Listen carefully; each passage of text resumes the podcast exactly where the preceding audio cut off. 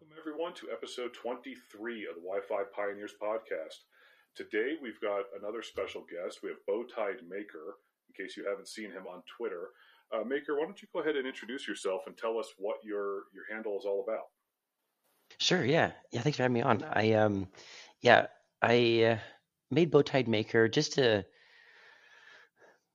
My background is actually in product design, and so I wanted um, a handle that could kind of encompass basically just generally the idea of taking an idea from your head and then making it a reality. And that can be in digital form or physical form, but I wanted something that would be basically kind of all encompassing of how, how to, you know, execute an idea and then create, create something from that. Yeah. Okay. So over the past couple of months, I've been following you for a few months now, kind of tracking what you do. I get the sense that you were an artistic person long before A I came along. Yeah, yeah, that's a that's a fair assessment. Yeah, thank you. Um, I uh, yeah, my background is kind of in it's a little bit of a hybrid. So I when I was in college, I did five years in mechanical engineering, and when I went to go do my senior project, you know, I kind of realized that the university system kind of as a whole, in particular, you know, our College of Engineering really wasn't very supportive of kind of the entrepreneurial uh, mindset of like taking a new idea and create, creating something from it. It was kind of more about like, you know, let's find companies that need projects done and then basically use college students as, you know, cheap labor for it. Um, and so I ended up switching my major over to a major called um, liberal arts and engineering studies. So basically what ended up happening is like during during college, I would always take classes like way outside of the engineering curriculum. So I'd take like art classes, design classes, and they would actually penalize me for that. So I would basically go off curriculum for two quarters um, and then I'd be on academic probation. And so they're like, okay, you got to behave for like a quarter. So I behave for a quarter and then I get off academic probation and then go do whatever I want for two more quarters. And so when I switched over to the liberal arts and engineering studies major, all those classes all actually apply towards the major. And it ended up actually graduating earlier than if I'd even stayed in mechanical. Um, so it ended up working out pretty good. But basically what it kind of ended up kind of being is sort of a homebrew industrial design, pardon me, major, but with kind of a little bit of like entrepreneurship concentration. That's, uh, that is really interesting because one, I didn't know that they had any kind of degrees that would actually bring together arts and engineering, but also you just don't hear about that often. Um, you know, so my co-host Remy, we, we're always t- teasing about engineers. We both, um, outside of Twitter world, we both have uh, contact with quite a bit of engineers, and we're always making jokes about how they're introverts and, and whatnot. And we, I've never come across engineers with an artistic talent. Um, so that's really interesting to see that you've got both ends of that. And, and it shows in the work that you're doing because, oh, thank um, you, sir. You know, somebody like me, like, um, I call, I, I consider myself an amateur engineer in the sense that I can build anything that I can see, but I can't, I can't do the math behind it. I can't do the calculations. I can't do the complex real engineering, but I can build anything or modify anything if I can see how it works. Right. And that's, totally. You know, that's why I say amateur engineer, but I have zero artistic talent until I purchase your program. So, so Tell tell everybody what your um, your program is all about, your uh, your A I art for. Yeah, um, yeah. So uh, towards the end of last year, I uh, left my corporate job, and I had been tinkering around with Midjourney. Uh, it just just kind of come on the market a little bit, and I'd heard about it from some of my friends, and so I went to go check it out, and I was like, wow, this is incredible. Um, And this is this is back in, I mean, this is like Midjourney V three, you know, so it's like, it's gotten insane now. V five is just unreal.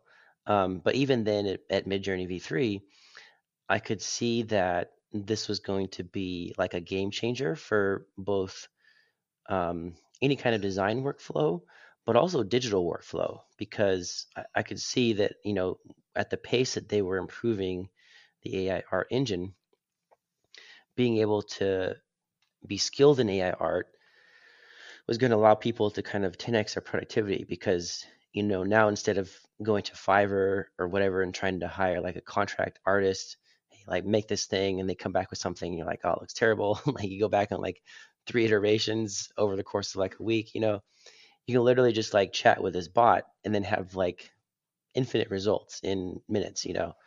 Um, and so I was like, I went to go find kind of like a sort of a end-to-end guide on like kind of best practices, like how to get started. And I just couldn't really find anything that was like a one-stop shop.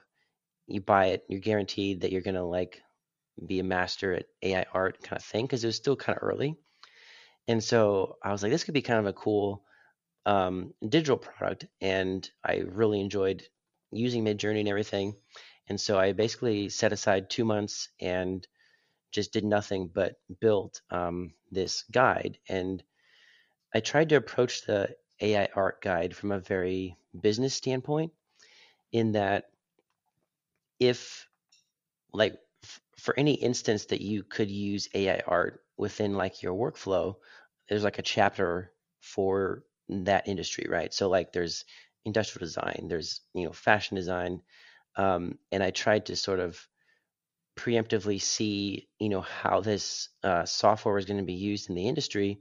And then, so when you buy the guide, you're already, you know, locked and loaded for whatever industry you happen to be in. And then there's like, you know, prompts and guides. And I try to make it more than just kind of a prompt guide, but also a guide on how to think about how to use Midjourney, um, and how to think about how it fits into your workflow. Um, and it has like a ton of style libraries. I rendered out like hundreds and hundreds of styles in different style libraries um, that you can use when you're working on a project, and you can use it as kind of like visual inspiration while you're working. Just have it up on like a second monitor, you know, and then it just helps you like come up with new ideas that you ne- might not necessarily have come up with, um, you know, w- without some kind of visual inspiration for it. Yeah, uh, lots of lots of little things you just sparked in my head there. So I'm going to try to address them somewhat in order. So prior to your guide and all your, your tweets about uh, Midjourney, I made a couple of attempts on my own with Midjourney, and uh, I think the other one was Dolly. Mm-hmm. Dolly, yeah. Absolute failures. I just I put things in, I got crap out, and it's it's garbage in, garbage out. But I really didn't understand prompt craft. I had no idea what that word even meant, and I didn't really know what I was doing. So I just kind of blew it off as like, that's some for somebody else. And then I started seeing the work you were putting out. I saw your, your pictures, your tweets, and then you put out that guide. And I might have been one of the first ones. I'm pretty sure I'm one of the first ones who bought it. Because as soon as I yeah, saw yeah, what definitely. you were doing, mm-hmm. and I saw that your, because I, I did the pre-order when you had that first chapter. Yeah. And just that first chapter opened up more more doors for me than I would have ever figured out on my own. Oh, that's and, awesome. That makes me so happy. oh, it's, it's incredible. It's um, I've been using it for all kinds of things now. From Uh, my other Anon account is uh, an author, and I've been using uh, different images for advertising, because nice. I can just create my own things versus buying stock photos. Totally, um, yeah. I haven't gotten the craft up yet to where I can do my book covers the way I would want them, but it's getting there. Um, nice. The other thing I've been doing recently is making images for my Substack articles. So oh, they've been... Again, it's like rather than sifting through stock images, I just tell it, I need a picture of this, mm-hmm. and I get something close. And it's just, it's incredible. And it's, so something we've talked about in past episodes, and something I'm even writing about, is every new skill comes with a time penalty. Um, you're going to spend dozens or hundreds of hours uh, learning a new skill in the hopes that it works out for you. And the amount of time I would have had to put in to Midjourney to get to where I am now, I mean, it would have just been hundreds and hundreds of hours wasted. It would never paid for itself. So the fact that you were putting out a guide like that that was so easy to use and had so many examples, it um, it saved me hundreds of hours and gave me a tool I wouldn't have otherwise had. And that's why awesome, I'm, I'm hoping more people are buying buying it, because all of this A I stuff, you don't know what it's capable of until somebody else shows you what it can do. Mm-hmm. Exactly. I mean, if yeah. you're not, I mean, for people like me anyways, I'm not artistically inclined that way. I don't know the verbiage for, for artwork, and I'm not technic technologically inclined for new stuff. Like, I'm the guy that has to be shown in a YouTube video or a how-to guide. So the fact that you've got that skill set to, to bring both of those together, especially, is just amazing uh, from where I sit. Awesome, man. Yeah, that's that makes me happy, man. Yeah, that's been one of the most kind of like gratifying parts of all the work putting into it, is like seeing people use it, and then like the main thing is like seeing people use it and then profiting it and it benefiting them and their business. So because like because that's actually like real, like actual value that you can add to somebody else's life. So it's pretty cool. So you said you're you're spending you spent two months putting that, that guide together. Was it all trial and error, or like what were you studying to to learn all that? Was it all self-taught? It, it was, yeah. So um, I it was a bit of a combination of things. So I when I first started, I went and followed everybody that I could find in the A I art like Twitter space. It was still very kind of nascent at the time, you know. And then um, The and then on YouTube, I went and found everybody that I could find on YouTube. But what I actually found was most um, helpful at coming up with the more creative stuff is every day I would go on Midjourney and I would scroll through the community feed of all the top um, sort of favorited and ranked photos.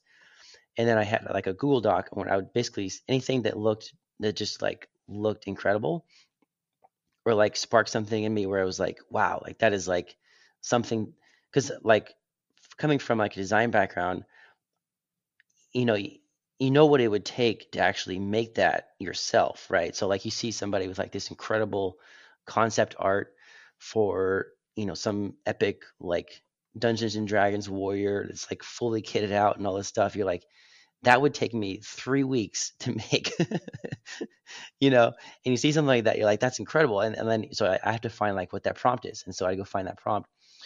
And so then I had this Google Doc basically of all these prompts, and, and, um, then you see people doing crazy things. Like that's where in the chapter on advanced prompt craft, it kind of shows you how in depth you can get with your prompts. I mean, you can literally just paste in paragraphs of text describing a scene and it will create an amazing scene. Like it, it incorporates everything, you know? And, um, so like there was one prompt in particular, it was for architecture, um, which is a chapter that's coming out. And it was, he basically went through and described the scene as if he was like a director, Uh, describing how the scene was going to be art directed. So he was like, you know, this is directed by Wes Anderson. Here's what the furniture looks like in, in the lobby. Here's um, the the lighting style. Here's the color palette that it's being used. Here's the time era of the, that the architecture is like reminiscent of. Here's the camera that's being used. I mean, it was just like incredibly in depth.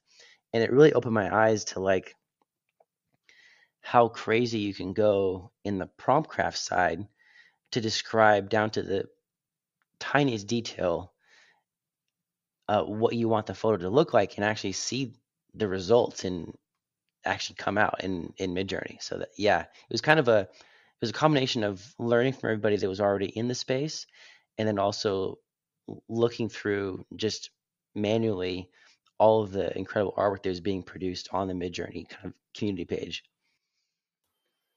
Yeah, I've, I've had that experience myself where I've put in highly detailed, you know, once I saw, again, in your guide, how detailed you can get, I put in hugely detailed things. I was mm-hmm. shocked at how realistic and, and how they nailed everything. But I'm also surprised sometimes how you can put in so little and get yeah. so much out of it. You so know, true.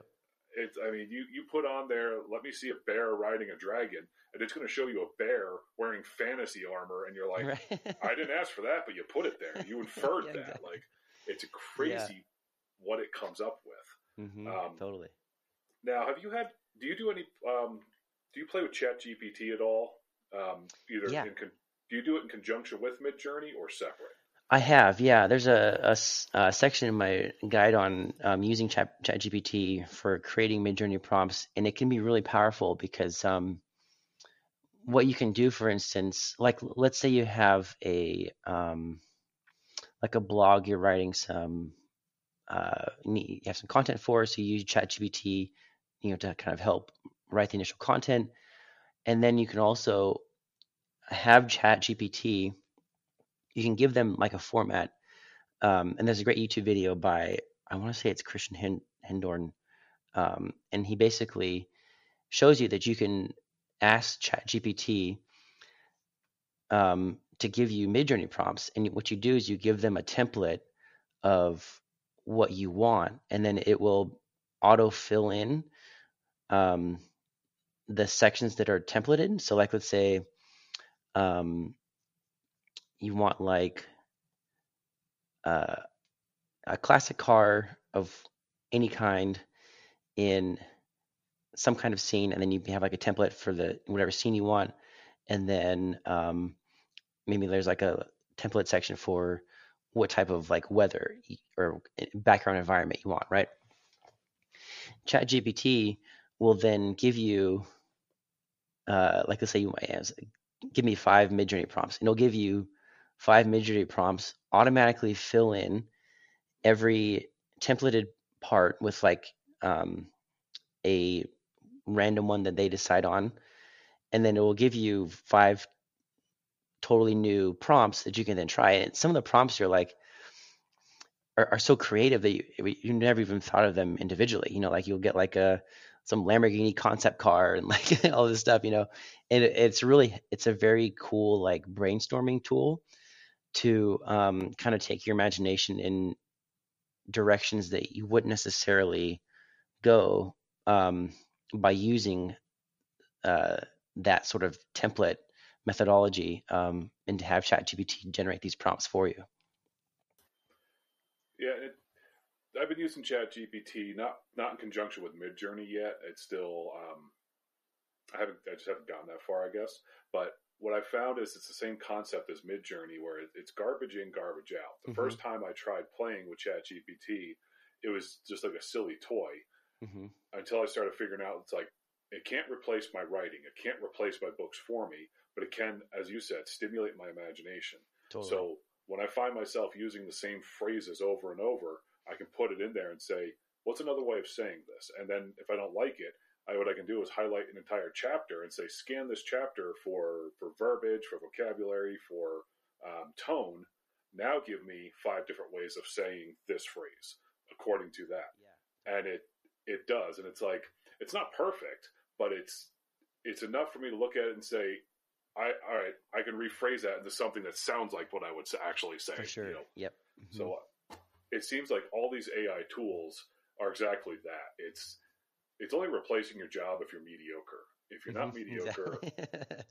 you know, it can, yeah. it can definitely be a benefit, but it's that whole, like we were talking about, the, the time penalty for learning mm-hmm. something new. The longer you put it off, the more you're going to get replaced by somebody who can use it. Exactly. And, and uh, the way I describe it in my copy on the A I Art Guide dot com is that it's basically like a skill amplifier. So whatever skill you have, it basically allows you to leverage that skill and generate higher quality outputs faster. So like whatever whatever skill level you're at, it just ampl- amplifies whatever you have. So like, and and the, the better you get at it, then the more skill you have. And so it just is like this virtuous like cycle. So how are you keeping up with the changes? Because the change, I mean, version three fe- feels like it was a week ago, and now we're at version five. And they're already talking about what's coming in version seven, and there's talk of stopping ChatGPT before it hits version five because it's too scary. But yeah. How are you keeping up with all these changes? Um, so right now, I um, I've been keeping up. So I have like a list of um, that's A I art specific. So like whenever I uh, need to go, like you know, keep up on everything, I just go to that list, and it's all A I art, and I can kind of like see, you know, what's new and latest and everything. And um, there's a lot of great accounts that are um, posting that are like fully, fully focused on A I art. And they're really good about posting um, what's new and what's latest. So like there's like Nick Saint Pierre is really great.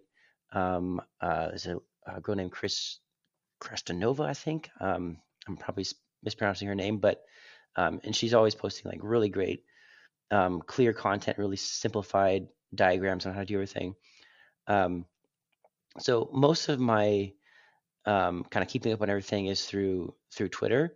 And then what I see from Twitter, then I'll go in in Midjourney and kind of like, you know, put my own spin on it or like test different things. Um, you know, like whenever the, you know, backslash describe came out, um, that was really fun to work with that and, and um, see, uh, try to push the limits of like what Midjourney could uh, output as text. So like if you, you input an image, it will give you prompts for what it thinks it sees in the image. And then you can then use those prompts to make more images. Um, I mean, really powerful stuff. Like, um, because what you can do is you can like, let's say, um, you know, you have like an image of like, uh, like a room in your house. Um, you can do, you can upload it with backslash describe, and then it will give you prompts for what it sees in that image. And then, this is the crazy part, is you can then use that picture of your house as an image reference. So you upload it into uh, Midjourney as an image reference. Also add the prompt that it gives you from Describe. So then it gives you the prompt for that. So it's like double, um, basically like double description of kind of guiding what you want to see in that image. And then you can add, like, let's say you want to um, kind of style a room in like mid-century furniture. Then you can just say, mid-century style interior design, and it will take the room and the, like this the styling of the prompt and everything, and it will just make that room filled with mid-century design furniture, and suddenly you've like have a basically a, like a fully spec'd out interior design image rendering, like full rendering that would take like an interior designer a week to do in like three minutes. It's crazy. Now, and I'm sure I already know the answer to this, but is that inside of your guide? So it's coming out. So I have a, a chapter on architecture and a chapter on automotive coming out. Um, and I'm really excited about both those because the automotive one, um, it, yeah, the automotive one is going to be sick. Like the architecture one is like, it, it's cool because it's so, it, it's so applicable for so many things, right? You can use architecture renderings for book covers, for blog articles. I mean, there's so much stuff that uses architecture that um, you can use, you know, these prompts for. But the, just for me personally, the automotive one is really fun because, um, you know, like let's say you have like a, a car project you're working on and you want like a, a cool accessory for something that's inside your car, right? Like a like a gear stick shift or something. Um, you can, you know, take a photo of the car and like the stick shift and everything, and then say like make a cool um like cyber themed stick shift, right? And suddenly you have like four renderings of a super sick cyber themed stick shift that you can then, you know, model in three D print, paint, boom, done, you know. Um and so yeah, I'm really excited about both those chapters. I've I've I've they're almost they've actually been almost complete for like about a week. But I've been kind of holding off on um, dropping them because I can tell there's like a lot of stuff that's still coming that can be useful, particularly for the architecture one. And so I want to make sure that I'm like at least at, at least got like um, the, the current wave of content for it before I make it live again, because um, this I think is going to be pretty cool. I mean, that, that's such a game changer for so many industries, and you know, if even for just an individual person. It's a, it's a big deal to be able to use that kind of stuff. Anything where you can upload your own photo. Um, I, I might have seen it today or yesterday. Somebody tweeted about how if you're if you're in fashion, you can upload pictures of your clothing mm-hmm. and then create your own models. Totally. And there you go. You don't have to pay somebody hundreds or thousands of dollars to wear your stuff. Yeah, um, it's incredible. Things, well, and even now I'm thinking, you know, you could take pictures of, so your pets and your kids, upload them, and then have it do a cartoon rendering of your family. All right. And then you take that over to Etsy, and you can have somebody print that onto a canvas, and now you have a painting of an animated painting of your family.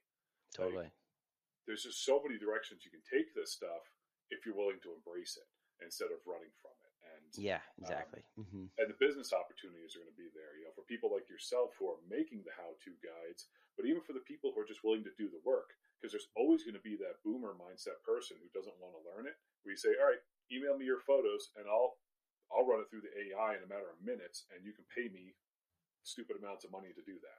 Exactly. You know? There's always, always room for the middleman. Yep. Yeah.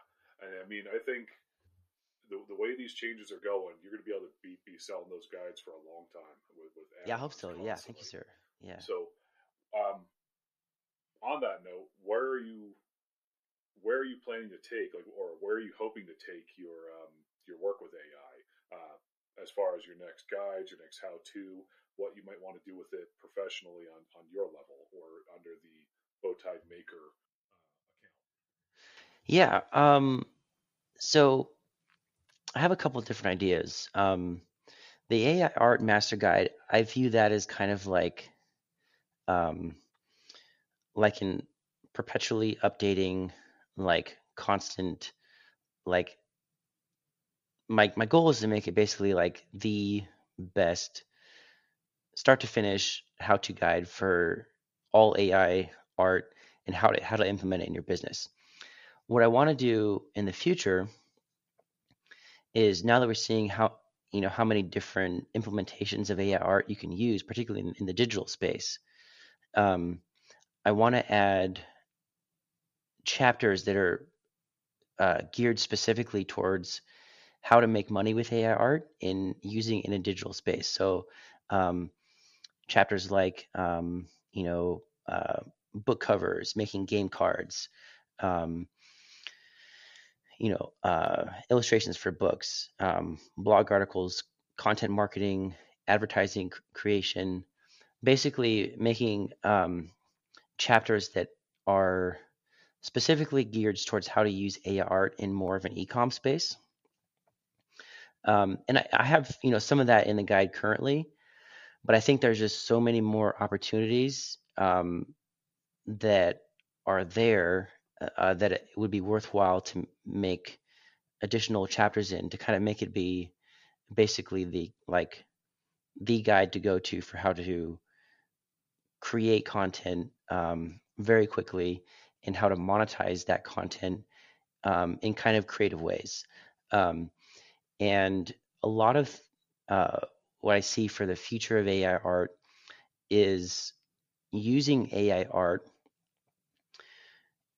uh, to create physical and like more substantial like products. So not just the art itself, but using art to um, a- as a tool to create physical products. So like even stuff like board games, um, like.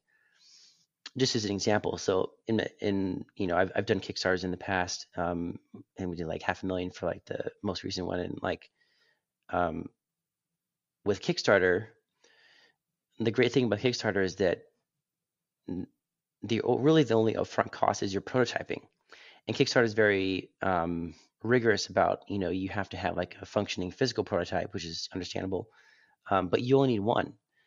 And so let's say you have a great idea for a board game um, and you want to make it live. You can um, use ChatGPT to help make the rules of the game, um, come up with like different theme ideas, come up with like basically use ChatGPT just to like come up with pretty much all of the main content of the game. Then, um, you know, you, you can use uh, the A I R to create the box artwork, create the card artwork, create like um, ideas for what you want the little board game pieces to look like. Um, and, and, and if you extend that, that's not just board games. That's like any product. Like you can make wallets. You can make, I mean, anything that you can, you see on Kickstarter, you can use Midjourney to prototype, create, and use ChatGPT to help create your content and everything. And so the ability now to leverage platforms like Kickstarter, which have essentially zero, I mean, not zero, but like relative to the, you know, upfront capital expenses of the business, very, very low upfront capital expenses, put it on Kickstarter, advertise it, leverage the existing market that's on Kickstarter. And then um, if it succeeds, then you have a win. And you, you know, you can go to your, you know, production manufacturer and say, I have, you know, five thousand orders for this board game, and you're good to go. Um, and if it doesn't, not a big deal. You're out maybe like five hundred bucks for a prototype, you know? Um, and so that's where I see the value long-term in A I art is taking the time from idea to market validation way down, like asymptotically down, unreal, sh- like short time span compared to what it would take um, before A I art. You're taking out all the middlemen, which is great because that's the big time killer. So when I finish writing a book, the time from finished writing to publish is about a month, because I've got to get it edited, and then I got to get a beta read, and that well, beta read and then edited. Um, during usually before that, I try to get the cover done, uh, but the cover is you know the cover artists, they take their time to do things, and every step of the way, you know, this is two, three, four, five hundred dollars of every step, depending on what you're doing, and of course the cover dependent depends on what genre you're writing, right? So if you're writing science fiction, you need to have that really sci-fi art world, uh, so that's almost always custom done. You can't just uh, pick pick that off of stock photos. Whereas if you're doing uh, romance novels, you just need to take take uh, people off of model websites, but you still have to sift through um, stock photos. And you'll notice in the independent author world, they're all using the same photos from the same handful of websites. So the, the cover the covers don't have a lot of variation. Right? Yeah. And same thing with independent right. sci-fi. If they don't have a um, If they don't have a friend who's an artist, they're all using the same stock photos.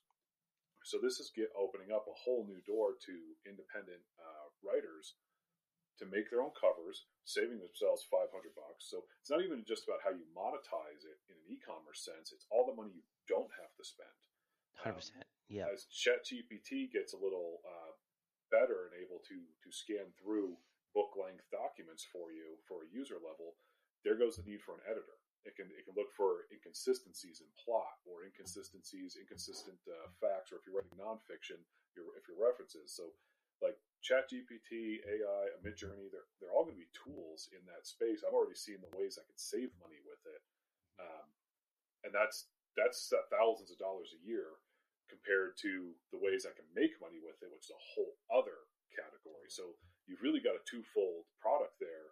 Um, something you know.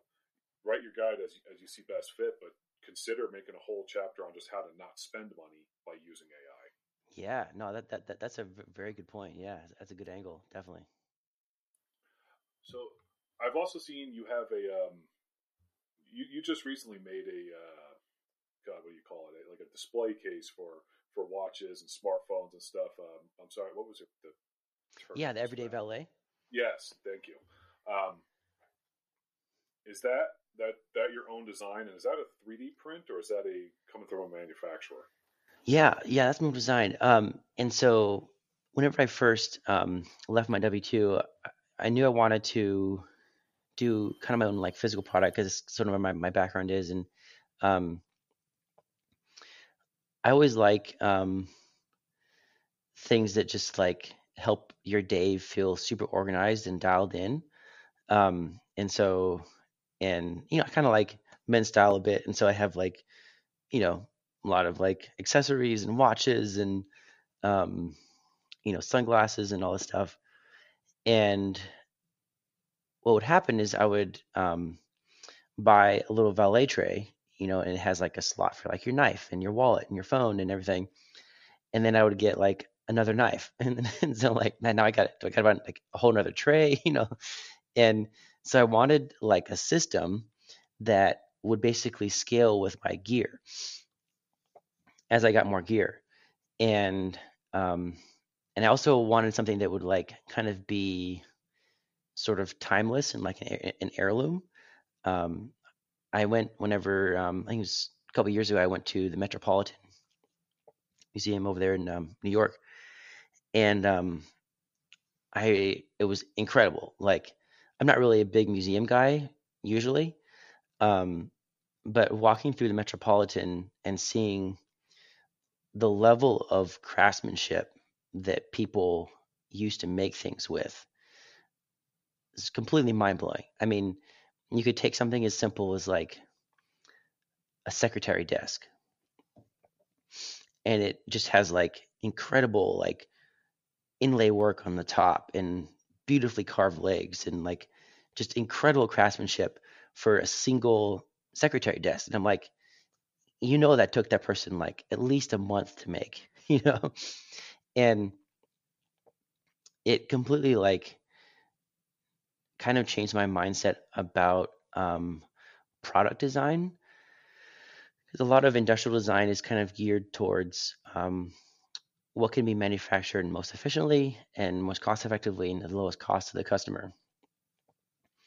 And it made me want to design things that were designed purely with the idea of what is the most beautiful, like awesome to use product that I can make for this particular use case. And so when I uh, sat down to design the organizer, um, the idea was basically to create something that I could have C N C machined out of like really high quality wood, um, but that it would be like really nice, like satin finish and would last forever, you know, last like generations, um, but that could still be manufactured with modern technology in, in kind of a scalable way. And so I took a long time in three D printing and iterating in, in Fusion three sixty, um, and basically created a system that um, is kind of modular. So it's it's kind of in a one by Uh, each module is one by one, except for the valet trays, which are two by one. And then you can basically um, grid out the modules however you want. And then there's like a module for, you know, displaying your watches. There's one for your knives and your pens and flashlights. And there's one for, you know, kind of valet trays and um, larger knives, basically a bunch of different modules for each type of um, everyday carry gear you might have. And they're all magnetized. So when they, you know, kind of snap together on the grid, they automatically snap into like a perfect, um, you know, flush grid, uh, whatever surface you have. And um, yeah, and so, it, you know, that it, it took um, a bit longer to get the prototypes all dialed exactly um, how I wanted them. Partially just because um, I'm like mildly O C D and perfectionist, but um, also just partly just because of the manufacturer timelines, where I kind of had to work with, you know, what, what their timelines were and everything.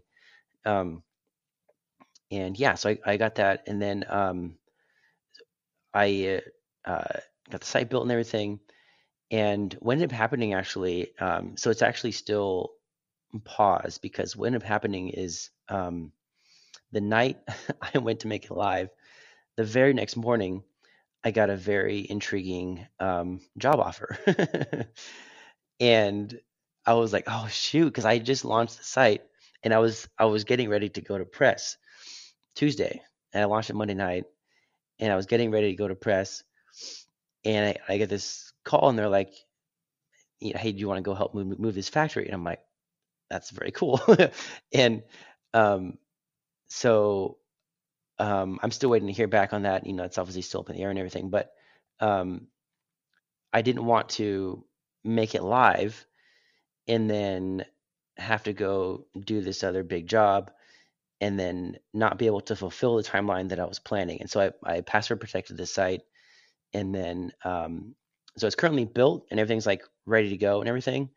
Um, I'm just kind of waiting to see what my next step is, because if this um, project does come through, it could be a really fun uh fun contract project, um very like boots on the ground, op- operational type thing, um which is right in my alley. And so I have that basically locked and loaded and ready to go, um but I'm waiting until I kind of get final confirmation on what my my next steps are. Totally understand that. You know, you can't You can't launch it in a new venture, a new venture where you don't have time to support it. It exactly. It's going to actually yeah. do more damage than just delaying. Exactly. Uh, but it's um, now I I saw briefly your, your website. I don't know if it's still active now uh, as, as we're recording, but I did see a couple weeks ago the valet, and I mean it looks gorgeous. It's absolutely amazing. Like, oh, thanks, sir. People have we we spent so much time the last fifteen years probably going to cheap things that people stop buying nice things, and you know. It's nice. It's good to see a return to nice and quality and beauty again. So it's um, if by time we're ready to publish this uh, this podcast, we're we're pre-recording. So uh, for the listener, but um, I'll definitely in, in the, the podcast description, I'll do a link to your uh, maker guide for the A I for Midjourney. But I'll also if you're thinking you're going to go live with the website soon, I'll go ahead and uh, add that to the description. If not, I'll, I'll leave that off. But um, awesome. It's yeah, just something it. people should should see it. It's really nice quality stuff. Um, so with that, I kind of want to jump topics a little bit. Um, another, I don't know, maybe a week or so ago, you put out a Substack article about three D printing and, you know, getting home use three D printers and stuff. Like I, I was... In the back of my head, I've been thinking about buying a three D printer for years, but when I, you know, ten years ago, it was a five thousand dollars technology. The setup that you just described in your Substack was five hundred dollars, and that includes like upgrades and stuff. Like it's yeah, incredibly it was, like, cheap. Fully upgraded. Yeah. So, I mean, what can you make right now with, with three D printing? Like, what is the, the use case for somebody who's not in manufacturing? Um, I know years ago you, you you had basically plastic resin you could use. You got plastic non-movable objects like uh, board game pieces and stuff. What's upgraded since then in the material? What can you do? Um, it's kind of incredible, honestly. Um, you know, the most the most um, common, most affordable filament people use right now is called P L A, and that's kind of like your standard f- filament. It creates like you know hard. Feels sort of like A B S, not quite as like um, impact resistant as A B S, but it's like very durable, especially especially if you do like one hundred percent fill on the inside. Um, and so that's what um, most people use for the primary, for most of their three D printing. Um, what's cool now is there's a lot of companies like um, Proto Pasta, which is a really great one. Um, they have a cool subscription where you can um, sign up for like a monthly box, and they'll send you three totally new um, styles of P L A. And some of them are incredible, like ones that have gradients, ones that are like metallic, ones that are look like wood, um, just really cool filaments that you can use. And then um, I think they're one hundred millimeter links, I want to say.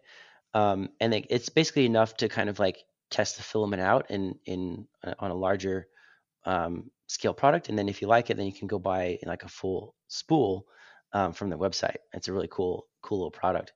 Um, but what you can also do is um, you can do soft materials as well. So there's um, different types of soft filaments that you can use, and they print out like regular filaments. But then once you take them off the print bed, they're kind of like um, rubbery, and so you can use them to make like um parts if you're like over molding or making phone cases or um anything where you want something that's a little bit more shock absorbent or a little more flexible uh, material.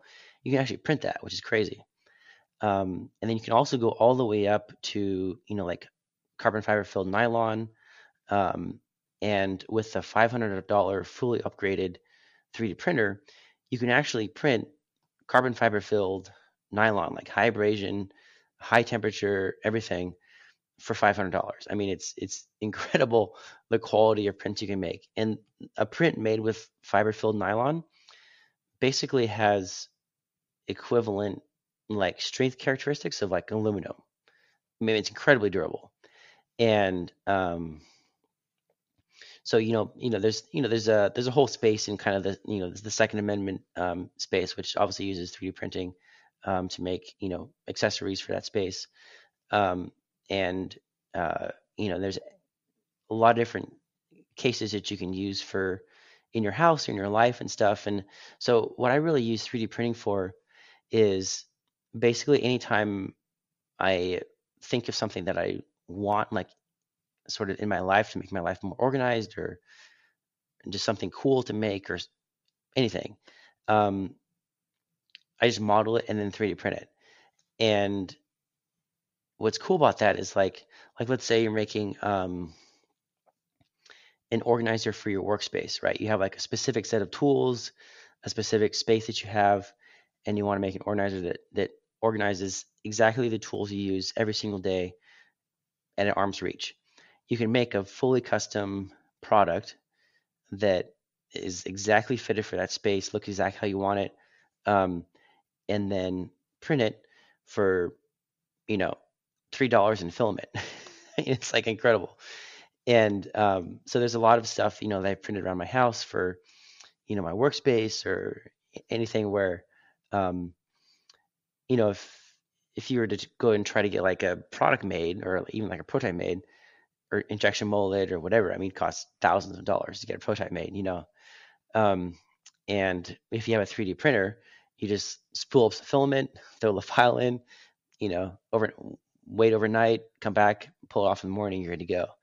Um, and so, yeah, it's a very, um, I think it's a, it's a space that we have like, uh, just sort of like as an industry, we haven't seen the full capacity of what it's capable of for people, purely because, um, you know, three D modeling and C A D modeling and product design is something that isn't fully distributed and kind of commoditized to where everybody can do yet. Um, it takes some time to kind of learn how to three D model and all that stuff, you know, um, but it's one of those skill sets that once, once you do, it, it pays off immensely, because you can basically make products, you can make stuff for your house, you can make stuff for your family. I mean, it's it's a skill that once you know how to do it, the, the payoff is just like you're pretty much good for the rest of your life, because you can just make whatever you want. It would seem to me that when they can get bridge the gap between A I, you know, ChatGPT type A I, and um, Midjourney, and a three D version of Midjourney, that when you can bridge that gap from there to the three D printer, three D printer sales are going to go through the roof. Through the roof. I I I have been waiting for that moment since like December of last year. Like anytime I do a rendering of a product, I'm like, oh man, I wish that was a three D model. Like that would be so sick. Um, and I think we're we're seeing some companies um, like Luma and stuff where um, I think we're getting close to that.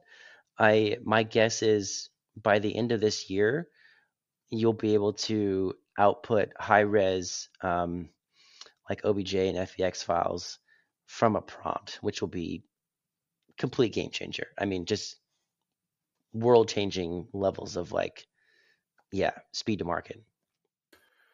Like, because right now, you know, I try to think what would be my use case for a three D printer, and it comes down to the time penalty for me to use, learn a, a three D program like C A D or some some version like that is too much for me to justify getting the three D printer. It's not the printer itself; it's the time I need to spend to learn it.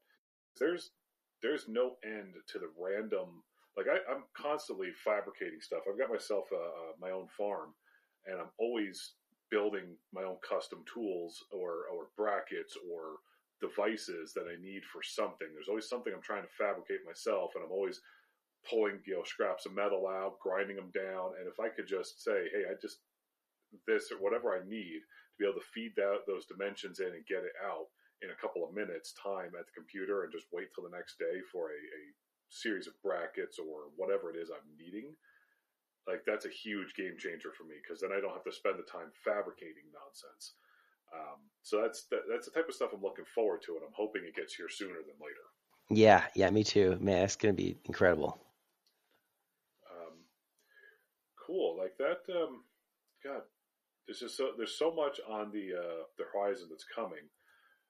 It's amazing to think, like, again, we don't know what we're gonna be able to do with it until people just start playing with the stuff.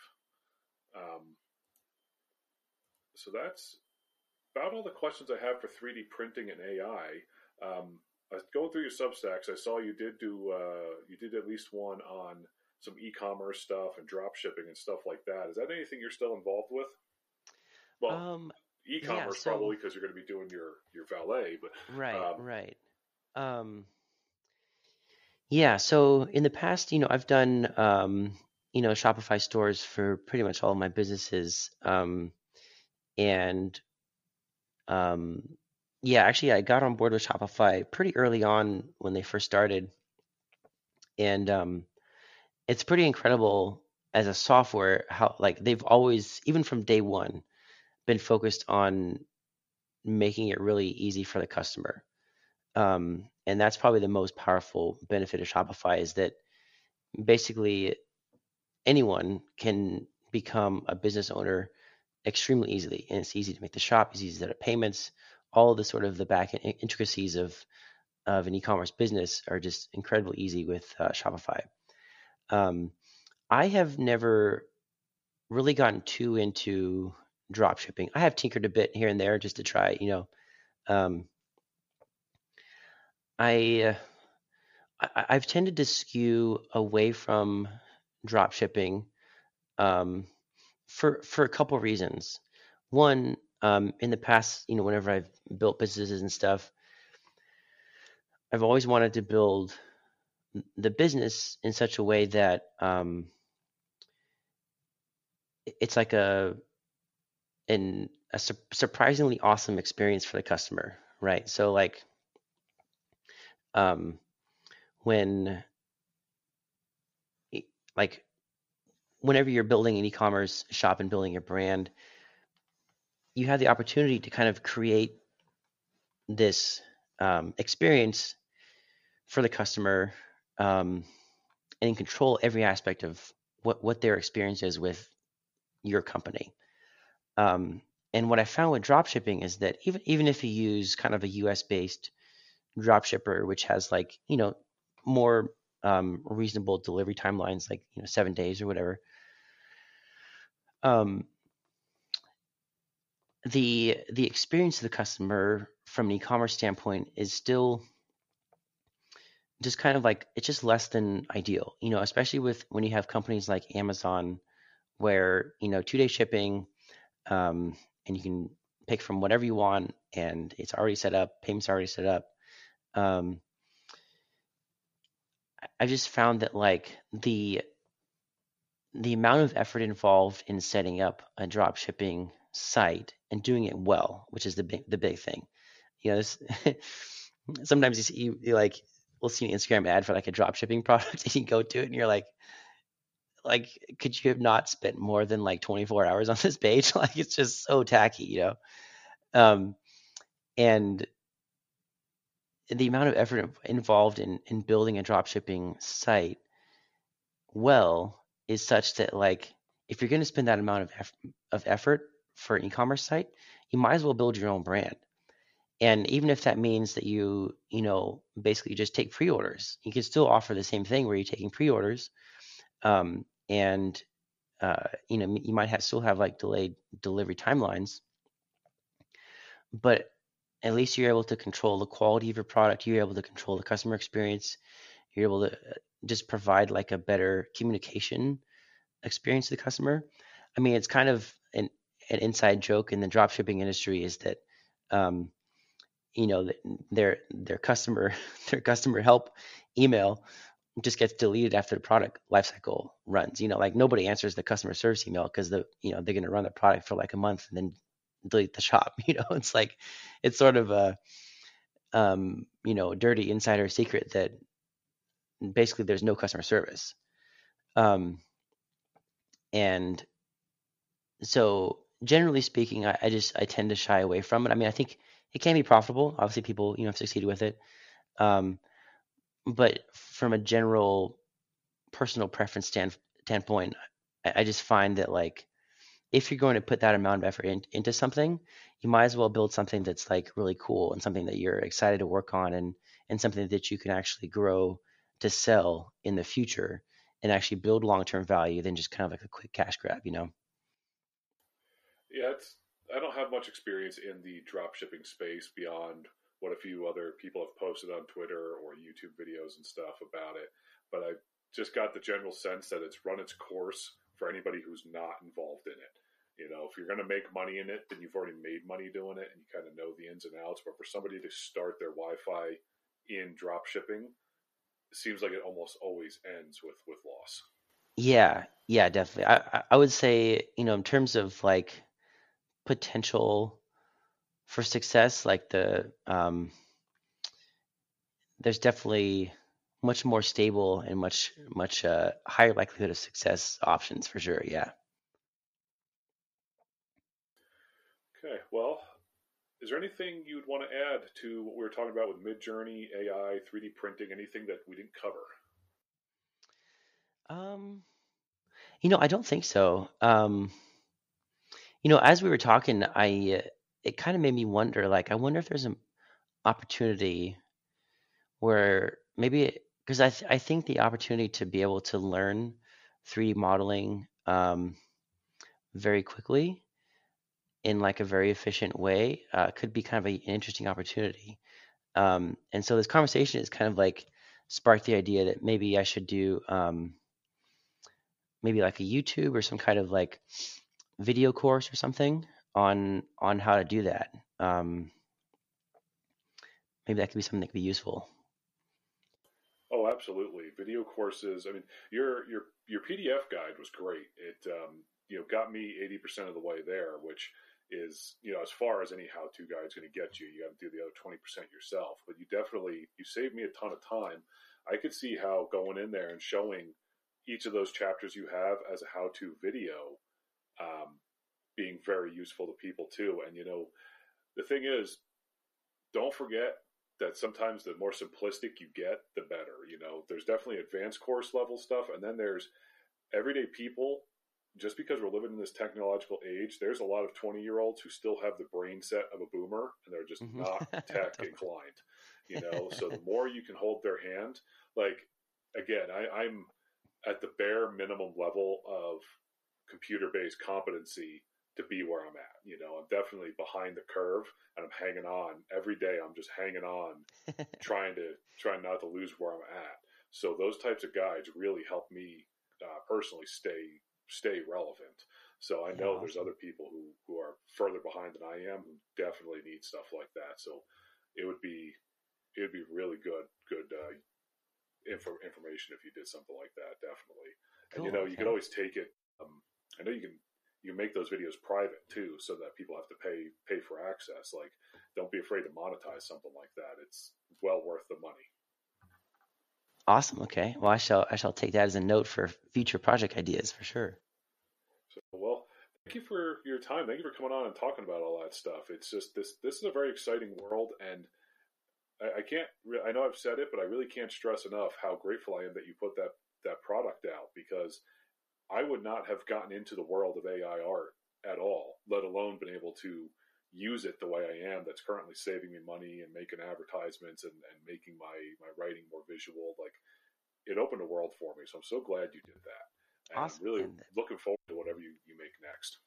Sweet. Well, well, thanks a lot, sir. Yeah. That, that, that means a lot to hear. So glad, glad it was helpful, man. Yeah.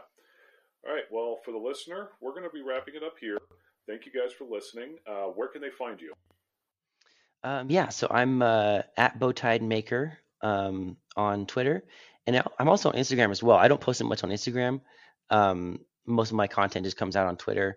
um I may post more on Instagram um once I do the architectural automotive guide. um I'll probably I'll probably start basically double posting on Instagram and Twitter um the art that I'm outputting um once that goes live, just as part of the promotion for that. But um yeah, it's at, at Bowtied Maker on uh, Twitter and Instagram.